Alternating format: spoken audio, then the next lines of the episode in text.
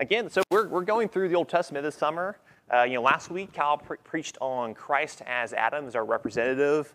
Um, this week I'm just so thankful to continue our sermon series through the Old Testament and helping our church understand what God is doing all throughout history.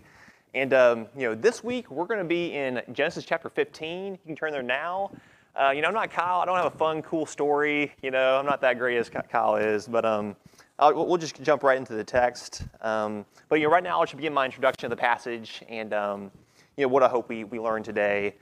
Uh, so the reason why our church is going through the Old Testament this summer is that I think we think there's a lot of you know confusion in the church more broadly today in America and throughout the world about what the Old Testament is about. You know, I think a big problem we see today is that uh, some people may think that the Old Testament is just a bunch of good moral stories to teach us to be good moral people.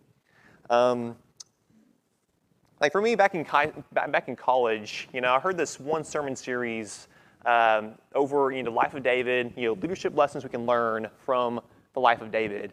And uh, you know, I don't think there's anything wrong with you know, gleaning leadership lessons from David's life.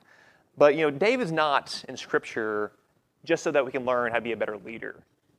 Um, but to, you know, to give this preacher credit, um, you know, he preached a you know 40-something minute sermon over David and Goliath and like what, what we can learn in terms of leadership lessons from that altercation.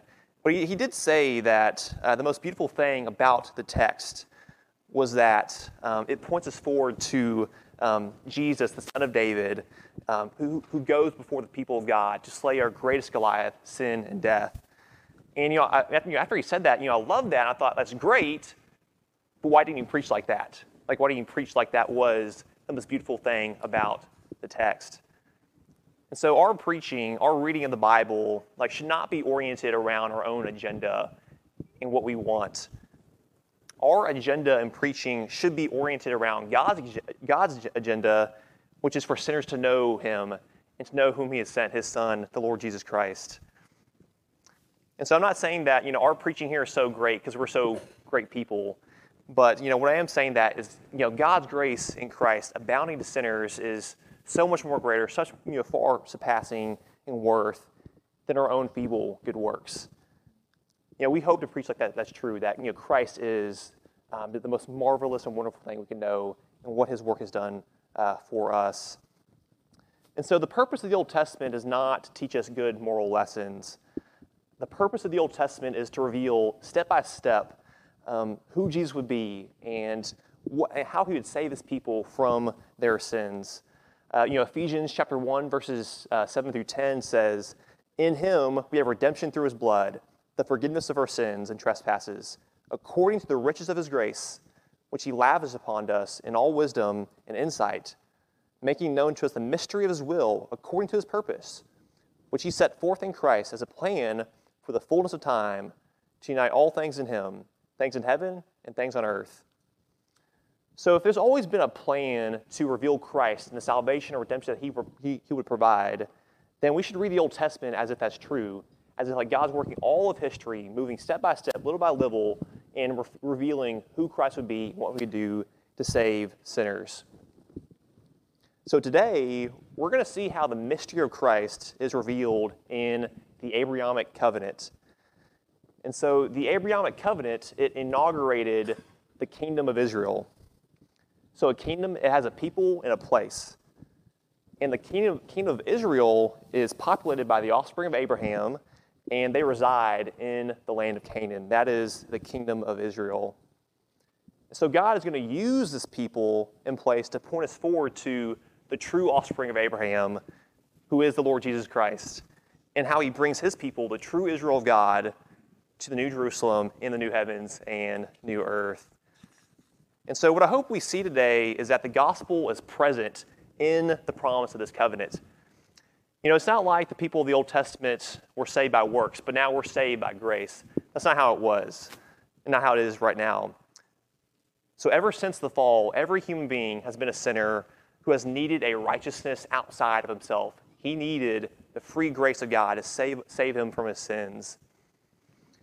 And also, you know, Genesis 15, which we'll look at today, that is the chief text that Paul, the Apostle Paul, points to in his writings to prove that we are saved by grace alone, through faith alone, in Christ alone. And also related to, you know, um, how we're saved, um, at least what the Old Testament says about how we're saved, is also what the Old Testament teaches about the very, the very heart of God. I think there's some people who have this idea that the, the God of the Old Testament is angry, he's wrathful, he's exacting and merciful, and that he's just some axe head ready to fly off the handle. But what we'll see in Genesis 15 is that what we'll also see in, in the New Testament. We'll see a God who is gentle towards sinners and sufferers. We'll see a God more ready to bless than curse. We'll see a God more so compassionate towards his people that he will destroy anything that harms them. And we'll also see a God so merciful to save a rebellious sinner by the grace of Christ. And ultimately, we'll see how a covenant keeping God promises the covenant keeping Christ. And so, with that being said, we're going to jump into our text today. So, let's look at verses 1 through 6 of Genesis chapter 15. Alrighty, the word God says, After these things, the word of the Lord came to Abram, that's Abraham, in a vision, saying, Fear not, Abram, I am your shield. Your reward shall be very great. But Abram said, O Lord God, what will you give me? For I continue childless, childless, and the heir of my house is Eliezer of Damascus. And Abram said, Behold, you have given me no offspring, and a member of my household will be my heir. And behold, the word of the Lord came to him This man shall not be your heir, your very own son shall be your heir. And he brought him outside and said, Look toward heaven and number the stars, if you're able to number them. Then he said to him, So shall your offspring be. And he believed the Lord, and he counted to him as righteousness. Uh, so, we're going to talk about covenants today. And so, a fair question would be to ask uh, what kind of people does God make covenants with? So, I think the answer, according to our text here, is that you know God makes covenants with sinners and sufferers. Um, you know what's going on in Abraham's life right now as God know, comes to him in a vision. What's going on right now? So you know, most recently he just won a war against a few kings in order to save his nephew Lot. So, you know, while it's preferable to achieve a formal victory in war, you know, anyone who's ever thought, who, who's ever fought in a war knows that no one ever really wins a war. You know, our, our own nation has won many wars, but soldiers who come back from war, um, they're scarred for life after, you know, having to kill enemies themselves, seeing their, their friends killed, and even coming to a near-death experience themselves. So we can imagine Abraham and his, his his cohort have, have gone through something similar to that.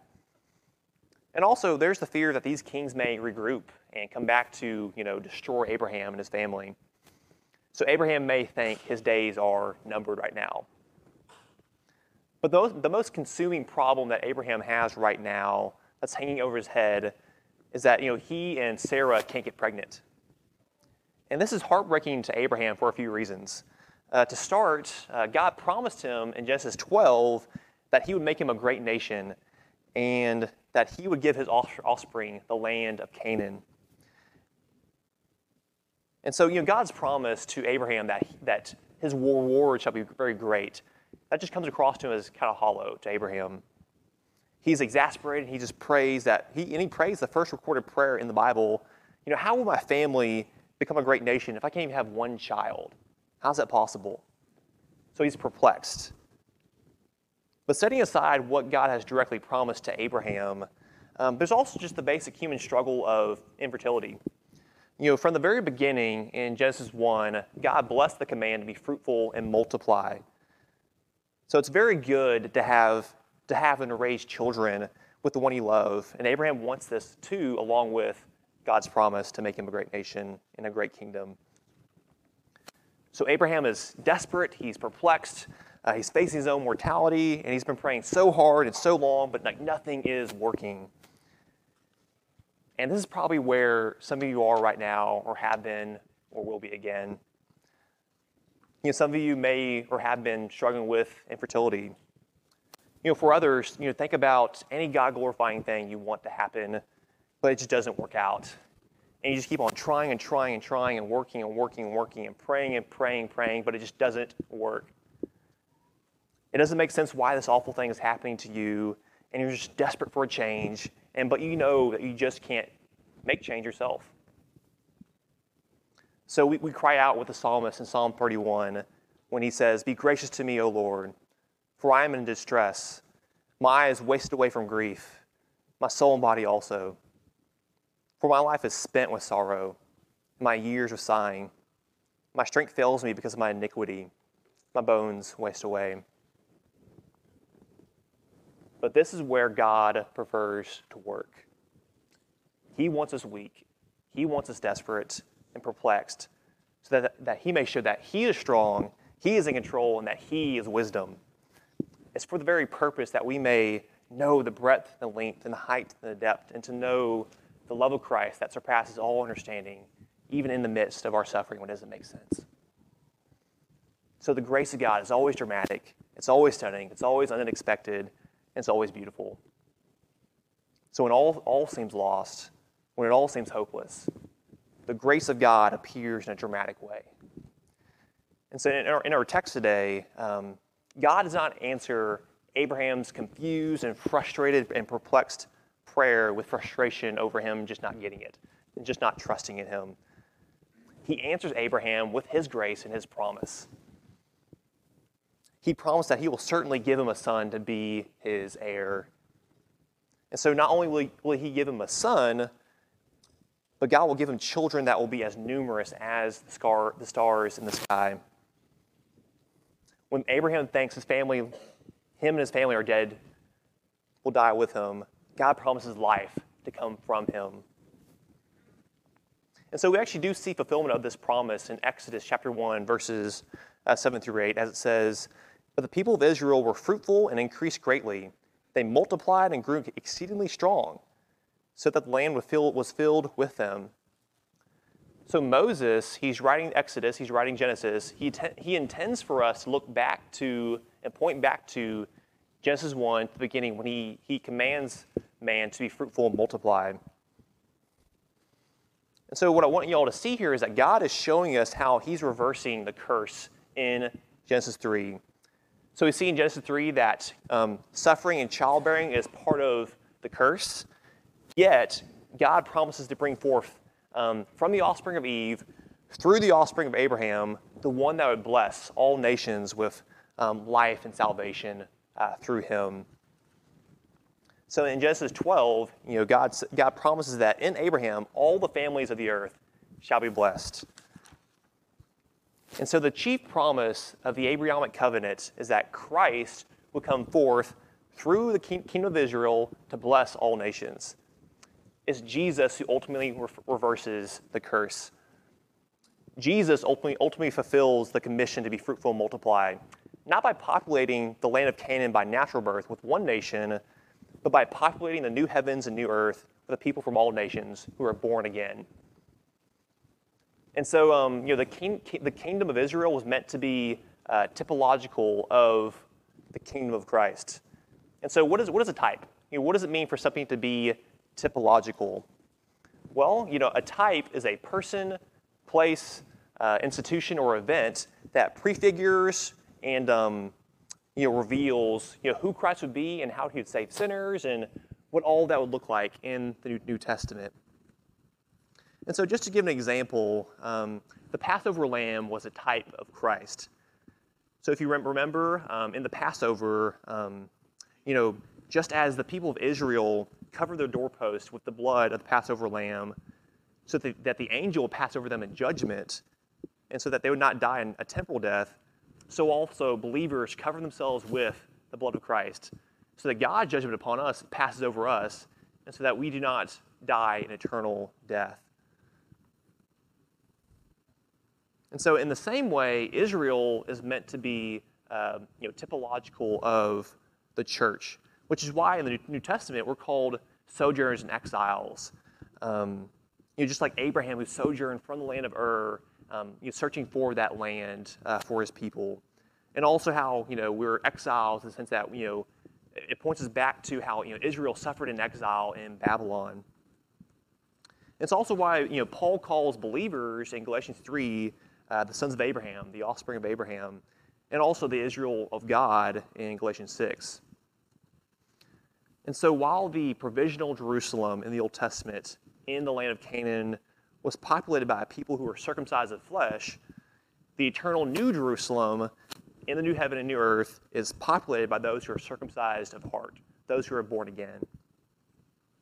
And so it's this connection that we have with Israel, and also the fact that Abraham was a believer in Christ just as we are, um, that allows us to have hope in God's covenantal promises in the midst of our suffering. So God used what was cursed, which is procreation, to bring about blessing for the nations. He used Abraham's suffering to make him more desperate for his grace and promise. So also, you know, God lays the curse that we deserved on Christ in order that we would be saved from our sin and enjoy God forever without suffering. So, and also, but even now, God uses our suffering for our own good, our own good and blessing. You know, nothing is ever wasted. So we can rejoice with the psalmist in Psalm 31, and he says, I will rejoice and be glad in your steadfast love, because you have seen my affliction. You have known the distress of my soul, and you have not delivered me in the hand of the enemy. You have set my feet in a broad place. And so, the kind of people that God makes covenants with are not only sinners, are not only sufferers, but also sinners.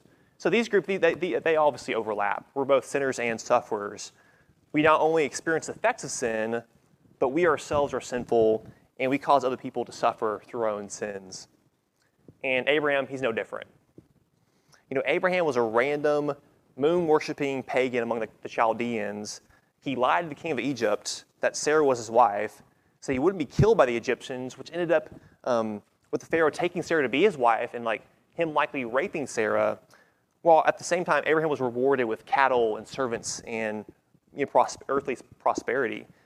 And like he almost did, did it again in Genesis uh, with uh, the king of Abimelech. And then he also end up, ends up committing adultery with Hagar in Genesis 16. And he just like continually distrust in the promises of God on multiple occasions. Yet, like God chose Abraham to be the father of the nation that would bring forth the Savior of the world, a random moon worshiping pagan.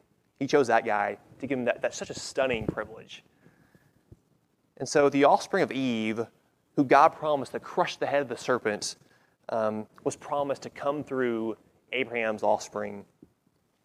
And Abraham believed this promise, and God, it says, he counted it to him as righteousness. So Abraham was not justified by his works, but he was justified by God's grace alone and Christ alone, and you receive that by, by faith alone. And uh, this is why Paul says in Romans chapter 4, verses 1 through 5, uh, he says this What then shall we say was gained by Abraham, our forefather, according to the flesh? For if Abraham was justified by works, he has something to boast about before God. But he has something to boast about, about but not before God. For what does the scripture say? Abraham believed God, and it was counted to him as righteousness. Now, to the one who works, his wages are not counted as his gift but as his due. And to the one who does not work, but believes in him who justifies the ungodly, his faith is counted as righteousness. So we're going to look part- particularly at verse 5 because it's one of the most clearest verses in the, in the New Testament about how God justifies a sinner. It's also just the most comforting verse in the Bible, too, just for those who know the depths of their sin. So, what does it mean to be justified? Well, to give a kind of a short, short and clear answer is that to be justified is to be declared righteous. Justification is a declaration of righteousness. It's a legal verdict. Okay, and so, but what does it mean to be righteous? What does it mean to be righteous? Um, according to Romans, um, righteousness is doing God's law. It's keeping God's commands. But it's not some doing of God's law. It's not some obedience, but it's perfection. It's perfect obedience. It's keeping God's command throughout the entirety of your life, like absolute perfection. But Abraham's problem, and our problem too, is that um, we, haven't, we haven't only just, we haven't kept God's law perfectly. Uh, we, we not only do ungodly acts, Like we ourselves are ungodly. We're born in corruption. We're born in bondage to sin, and we can't free ourselves. But this text says that God declares us righteous apart from what we do, uh, or who we are, or what we will do, or who we will be. He justifies us as we are ungodly. And that's why it says that faith is counted us as righteousness, even as we're ungodly. However, you know, God does not justify us by faith um, just because, well, you know, these other good works didn't work. So now faith is now the only requirement to be saved. So, you know, faith itself is not a meritorious act that we do to be saved. Um, you know, even our faith is just riddled with sin. We have, very, we have a very weak and very imperfect faith on this side of heaven. So also, we're going to see how even Abraham, he had a, a very weak faith in the promises of God. So it's not the faith, the strength of faith that saves, but it's the object of faith that saves, which is Jesus. The object of Abraham's faith and our faith is Jesus Christ. So God is able to declare us righteous because Jesus was righteous on our behalf. He is our representative, as Pastor Kyle talked about last week. He was righteous for us, He died our death for us, He represents us. So that's so good, that's so good news for people like Abraham, people like me, people like you, because you know, weak faith in a mighty Savior saves. You know, it's not the strength of faith that saves, but it's the object of faith that saves. You know, the good news of Jesus being our representative before God is that when God sees us, He doesn't see your sin, He doesn't see your failures or your shame or your insecurities, but He sees Jesus. He sees that Jesus, on our behalf, perfectly kept the Ten Commandments. He perfectly loved the Lord his God with his whole being, and he loved his neighbor as himself perfectly all throughout his entire life. He did that for us. And not only that, he bore our sins on the cross, and he was condemned for us. You know, this is why in the act of justification, God forgives our sins and credits to us righteousness. And so God, he's able to justly forgive our sins because Jesus took our sins on the cross and he, he took our condemnation and bore our wrath that we deserved for us. And what this means for you is that you don't have to live in constant shame or regret or excessive sorrow over the deepest and darkest thing you've said or done or thought. You know, as far as God, God's concerned, it never happened. You know, it's as far as the east is from the west that God has removed your transgressions from you, as the psalmist teaches us. So, no, no matter how deep or dark your sin is or how broken you are, Jesus came to heal you. He came to overwhelm your sins with, with his blood. And your sin cannot outrun the grace of God in the same way that you can't outrun the east and the west. So not only does God, does God forgive our sins, but he, He's also able to credit to us righteousness, perfect obedience to God's law, because Jesus was obedient, he was righteous for us, and God counts us as, as, as if it's our own. So this is good news because we don't have to worry if we're, if we're being good enough at the moment. We don't have to worry about if we're just measuring up to what God expects of us. Uh, we, don't have to, we don't have to feverishly keep doing more good things to earn God's approval and, his, and to be, for Him to be pleased with us. You know, we can freely, freely walk and live in a way that pleases Him, uh, knowing that it is in Christ that God's well pleased with us. And you know, God says of his son, This is my beloved son, with whom I'm well pleased. You know, Jesus, he is our great champion. He has gone before, before us and attained righteousness in life, um, just for everyone who believes. And this is why faith, um, and this is why faith has been called a resting and receiving of Christ. Um, so righteousness is not the one who, who works, but it's the one who believes. It's the one who does not work, but rests. We don't work to be righteous before God, we rest in the finished work of Christ. Righteousness isn't due as a, as a reward for our work. It's a gift won by Christ that we receive by, by faith. And we also need to daily come back to our, our justification because daily we struggle with sin and we struggle to believe that God really has accepted us in His Son. You know, Abraham, even Abraham, he struggled to believe that this was true of him. In Genesis chapter 16, the chapter right after God promises him this covenant, um, and after God assures him through his covenant of the promise of the Son, um, he listens to the voice of his, of his wife Sarah in taking Hagar and trying to get the promised offspring through her instead of Sarah. And so, where else have we, have we seen a man listen to the voice of his wife? We, we see that in, Genesis, chapter two, Genesis chapter 3, when, uh, when Adam listens to the voice of Eve and taking the fruit of the tree of the knowledge of good and evil. And so, this is actually intentional by Moses. We're meant to see a parallel here.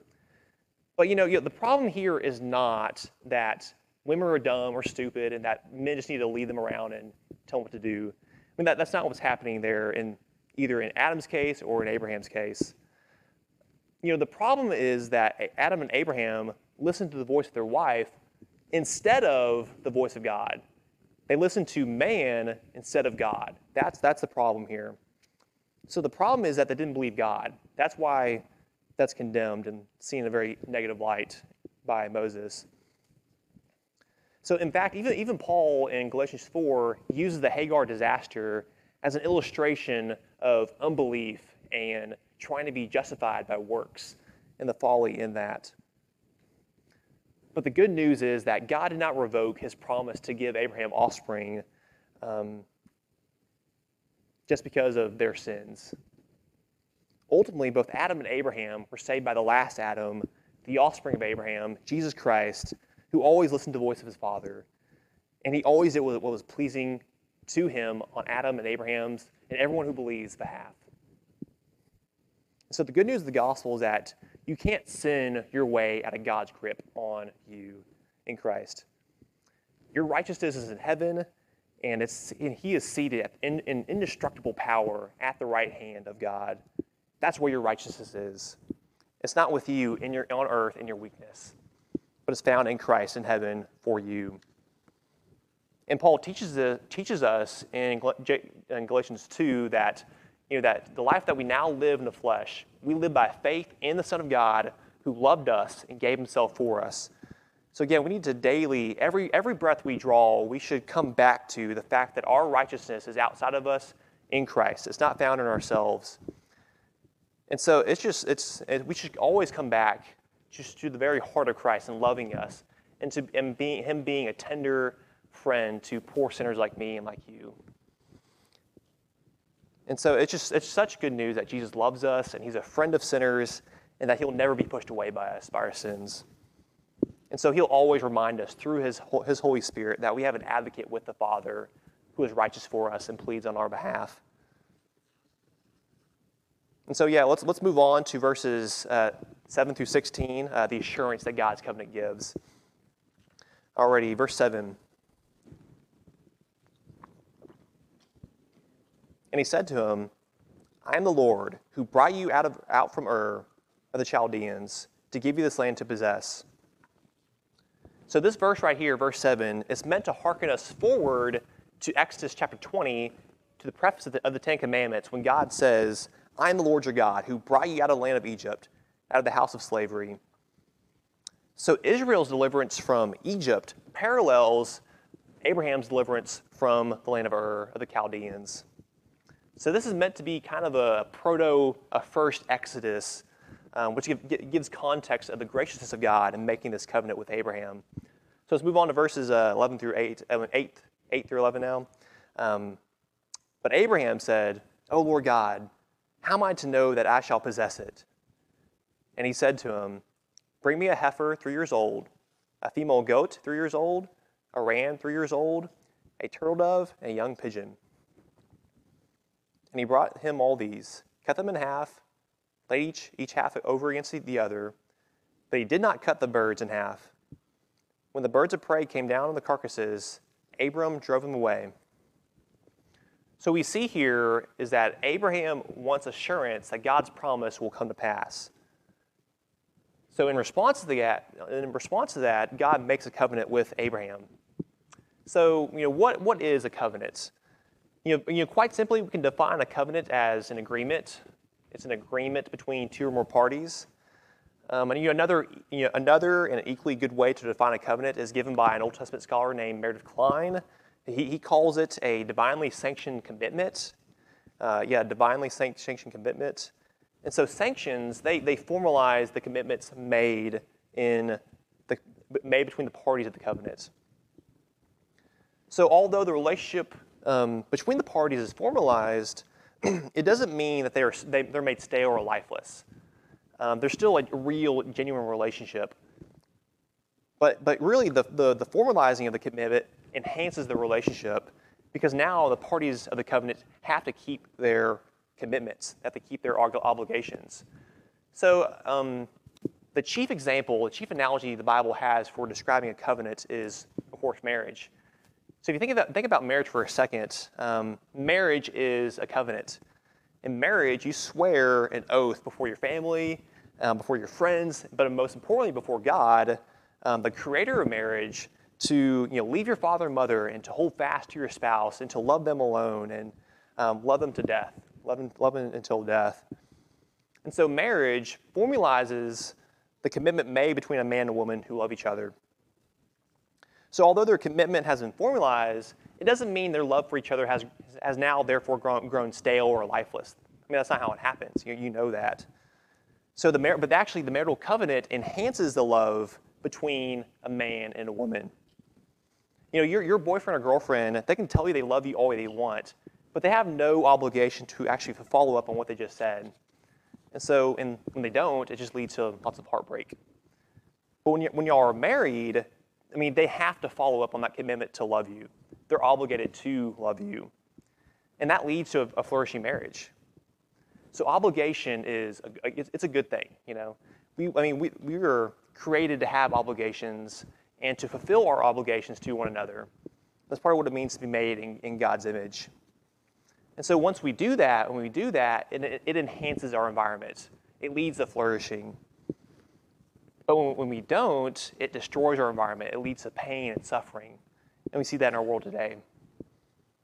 And so this, is, this is why uh, Tim Keller, he defines covenant as a, uh, you know, a deep union between two parties in a bond of love which is more binding than a personal relationship, more personal than a legal relationship.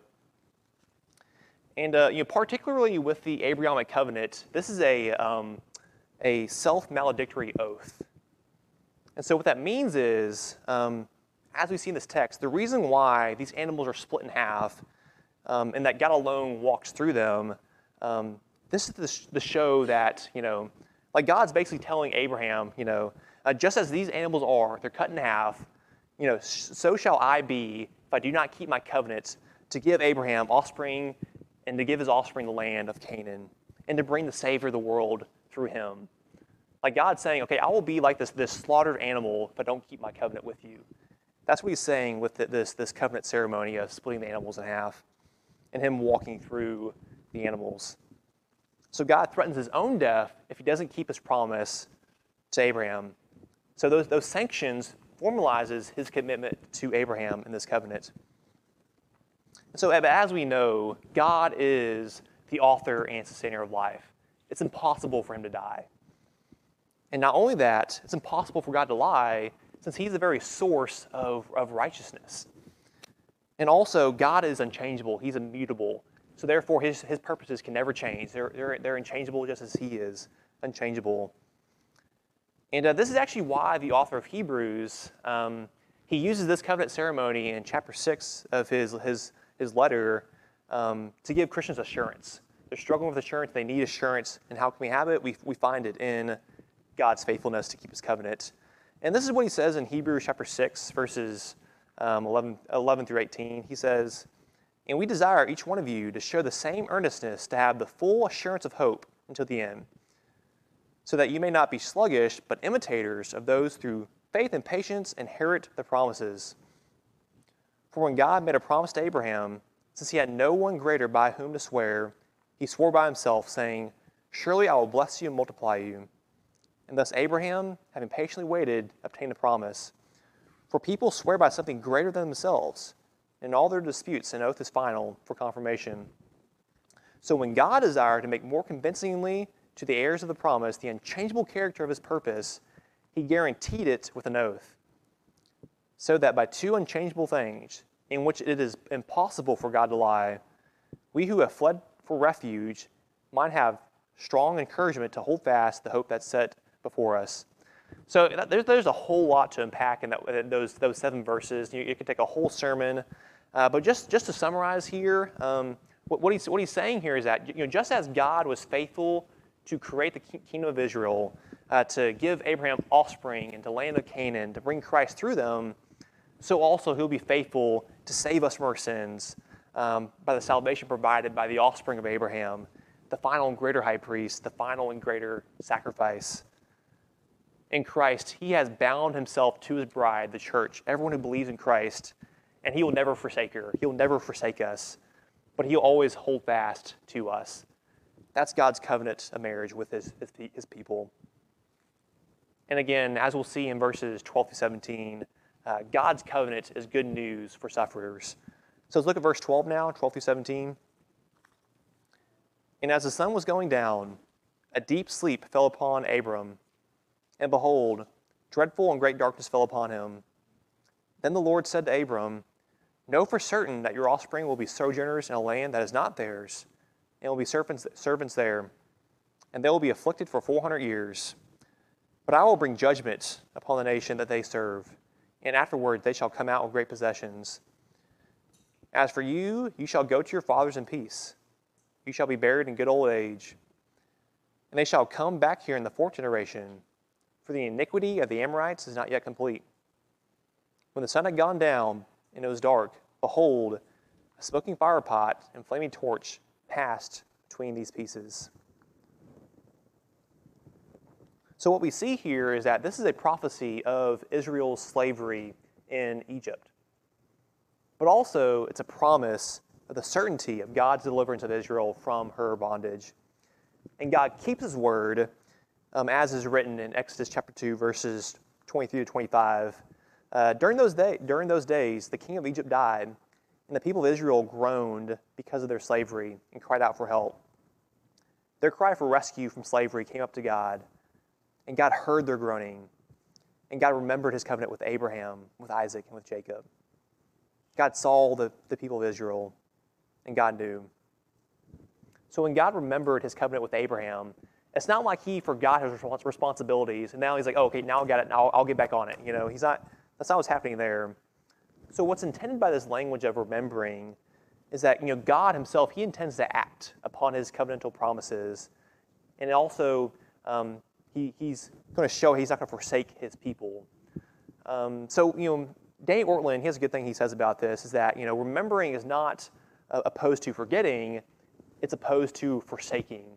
God's not going to forsake his people, but he's going to embrace his people through remembering his promise he made to them in his covenant. And also, when, the text says that God saw the people of Israel, I mean, it's not, it's not saying that God simply observes the fact that they are suffering that he's far off and he just says, he, he, he, yeah, I see you, you're over there. No, it, it implies God's heartbreaking gaze over the tears of his people. And when the text says that God knew, it's not talking about the bare intellectual act of his mind to remember and to see. Uh, this is the same Hebrew, word used in the Old Testament for when a, a husband knows his wife and they have a child. So this word implies God's intimate and tender care for his people in the midst of their, in their suffering. And so, the way that God will, will redeem his people from bondage in Egypt, according to our text in Genesis 15, is, is through his judgment upon Egypt and all the nations in Canaan. And so, um, you know, God's going to come in wrath against Egypt and Canaan, uh, not because he's trigger happy, not because he delights in death, not because he's an axe head ready to fly off the handle, but he's doing this for the sake of, the lo- of, of loving his people. Um, you know, God's judgment upon Egypt and Canaanites, it points us to the final judgment when all sin's laid to bear before God and God justly rules against sin um, in righteousness. Again, all sin will be dealt justly on the last day. And this is good news for believers in Christ because that's where God is going to wipe away every tear from our eyes. He's going to come in judgment and he's going to wipe away every tear through our eyes through that judgment. So, all injustice and all suffering that we have experienced, um, it will be wiped away forever. you know, the final, the final judgment is good news for those who believe in Christ and those who are in Christ. However, Judgment Day should bring fear to those who are not in Christ. I mean, for those who are outside of Christ, there's nothing to look forward to but you know, God's final condemning verdict upon your life, and that you will be sent away from the presence of the Lord, where I mean, He alone has life and blessing and salvation in Him. And that's, that's the bad news of being sent away from His presence, is not being cut off from life, being cut off from blessing, being cut off from every good thing you could experience. But the good news of the gospel is that just as the nation of Israel was brought out from the, from the land of Egypt, so also the true Israel of God, the offspring of Abraham, to bless all nations, was brought out from the dead to eternal resurrection life. So in, uh, in Matthew's gospel, the gospel according to Matthew, um, in chapter 2, he actually applies the word of God in Hosea chapter 11 to Jesus when he says, Out of Egypt I called my son. So Matthew, he's identifying Jesus as the Israel of God. So Jesus, he not only suffered for our sins um, so that we not have to fear, he suffered and died for our sins so that we don't, we don't have to fear judgment day. But not only that, he was raised from the dead so that we would enjoy everlasting life in the presence of God forever. So just as Jesus, the Israel of God, was brought out from the dead to eternal resurrection life, so also the church, all those who are united to Christ, the true Israel God faith, um, they too will be brought out, brought out from the dead to eternal resurrection life, not in a earthly, um, you know, provisional Jerusalem in the land of Canaan that was destroyed eventually, but in an eternal new Jerusalem and a new heavens and a new earth that's indestructible and that can never fade away. So just as Israel's exodus from Egypt was by God's grace alone, so also the church's exodus from this present evil age, from this fallen world, will be by God's, by God's grace alone. So let, us close with, with, with, some final thoughts on the Abrahamic covenant and its, its goal in redemptive history in uh, verses 18 through 21. So, verse 18 says, On that day, the Lord made a covenant with Abram, saying, To your offspring I give this land, from the river of Egypt, the great river the river Euphrates, the land of the Kenites, the Kenizzites, the Kadmonites, the Hittites, the Perizzites, the Rephaim, the Amorites, the Canaanites, and the Girgashites, and the Jebusites. So this land promise here in this text is not waiting to be fulfilled. There's not going to be another future fulfillment of this land promise in an earthly Canaan. Okay, so there's not going to be a day when God reestablishes Israel according to the flesh in the Jerusalem, in, the in this present Middle East today. Uh, there's, not, there's not going to be another temple, there's not going to be another priesthood or a sacrificial system. Um, that has all passed away now. And so, and even the, the Old Testament, it identifies that this, this land promise was fulfilled in Joshua 21. Um, you know, it says, um, Thus the Lord God gave to Israel all the land that he swore to give to their fathers, and they took possession of it, and they settled there. And the Lord gave them rest from on every side, just as he sworn to their fathers. Not one of their enemies had withstood them, for the Lord had given all their enemies in their hands. Not one good promise of the Lord that he had made of the house of Israel had failed. All came to pass. So we see here that not, not one good word of the Lord failed. So right now, there, there's nothing special about this 21st century Israel in the Middle East. So Israel, I mean, they're, they're just another, you know, geopolitical nation like the United States. So your support or your lack of support for Israel should not be based upon what you believe about the Abraham covenant. You know, um, it should be based upon uh, different things. You know, different considerations. And also, there, there's nothing really special about practicing Jews today. Um, you know, Judaism is no different from any other false religion in the world. It's no different than Buddhism or Islam. It's the same. It falls under that same category of false religion because it's just it's, it's entirely foreign to the Old Testament religious system. I mean, there's no temple, there's no sacrificial system, there's no Davidic king or theocracy. Um, it's just not. It's not there. And so it's, it's you know, t- today's Judaism is so foreign to the Old Testament. And you know, that, that's for good reason, actually, because um, disinheritance from God's covenant promises was always a threat of the old covenant.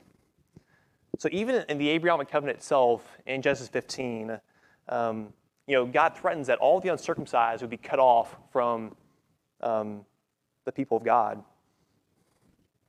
So, and also in the, in the Mosaic covenant, as the Apostle Paul emphasizes, um, you know, cursed be that everyone who does not do all things written in the book of the law, as Paul, as Paul points out in Galatians 3. And in the, the Davidic covenant, the king is threatened with exile along with his people for disobedience. And this explains why that John the Baptist in Matthew chapter 3, uh, verses 9 through 10, he says, uh, And do not presume to say to yourselves, We have Abraham as our father. For I tell you, God is able from these, these very stones to raise up children for Abraham. Even now, the axe is laid root at the trees. Every tree that therefore does not bear good fruit is cut down and thrown in the fire. So, why is John the Baptist saying that now, in his time, the axe is laid root at the tree? You know, this is because the kingdom of God, the kingdom of Christ, is about to be inaugurated by the king himself, Jesus. Jesus himself, he is the end of the Abrahamic covenant. He's the end in, in, that he is the goal of the covenant, and he's also the end in that he brings finality to the covenant. So the Pharisees and Sadducees, they can't presume to have Abraham as their father.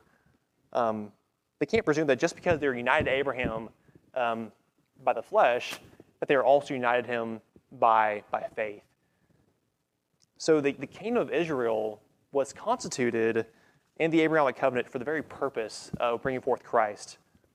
So once that purpose was fulfilled, once Christ came, you know, the full weight of the old covenant curses fell upon disbelieving Jews in the destruction of, of Jerusalem in AD 70.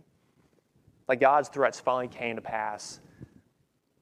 But the good news of the gospel is that, you know, as the Apostle Paul teaches in Galatians, in Galatians um, 3 and 4, is that it's those who are faith that are sons of Abraham. Ultimately, Abraham, he was not looking for an earthly Jerusalem, an earthly land of Canaan, but he was looking for a new Jerusalem and a new heavens and a new earth and Romans 4 actually teaches us that it's the world that was promised to Abraham to be his inheritance. And so the land of Canaan was only meant to point forward to the new Jerusalem, the new heavens, new earth. It wasn't meant to be an end to itself. It's pointing to the end, but it was not the end itself. And so, unfortunately, um, you know, many of, of, Abraham's descendants did not believe. And uh, Sam Renihan, he's a theologian, he writes, As Abraham trusted in the Son of his covenant, he became a child of his son's covenant. As Abraham looked past the earthly blessing, blessings to the heavenly ones and believed in them, all Israel is called to do the same. But they were so pleased with their menus that they didn't want the food when it arrived. So the call today is to believe in Christ, Jesus Christ, the offspring of Abraham. It's in him alone that, that the curse of God is reversed, and that we have life and blessing in his name. You know, as the Christmas hymn says, joy, joy to the world, it says that he has come to make his, his blessings flow as far as the curse is found.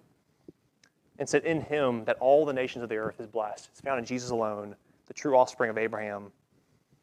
And so you can have joy in the midst of your suffering because the covenant keeping God in the covenant keeping Christ has bound himself to you and that he will never leave you. He'll never forsake you in your suffering. And you can have joy in the midst of your sin and in the midst of your struggle with sin, because Jesus has taken away all of your sins, He's laid them on Him, and He has given you His righteousness instead. And He'll never leave you in your sin, and He'll always bind Himself to you and love you forever. So let's, let's pray. Father, praise you that you chose uh, weak and rebellious sinners like us to make your power known. You know, we would just we would have remained in darkness of idolatry, of hopelessness, of shame if it had not been for your grace in Christ. I praise you that you care for your children who suffer. You are a good father and who cannot bear to stand far off as we suffer. But you send your Holy Spirit to comfort us in the love of your Son, who suffered for us and now suffers with us. I pray that we can look to a new heaven and a new earth in your presence forever as we just as our, as our greatest, greatest hope in the midst of all the suffering we go through in the life. In the midst of our suffering right now, in the midst of our sin, uh, you make your face shine upon us in the face of the Lord Jesus Christ, your eternal Son. Know, praise you for your, your goodness and love that you have shown to us and made manifest in your Son. Amen.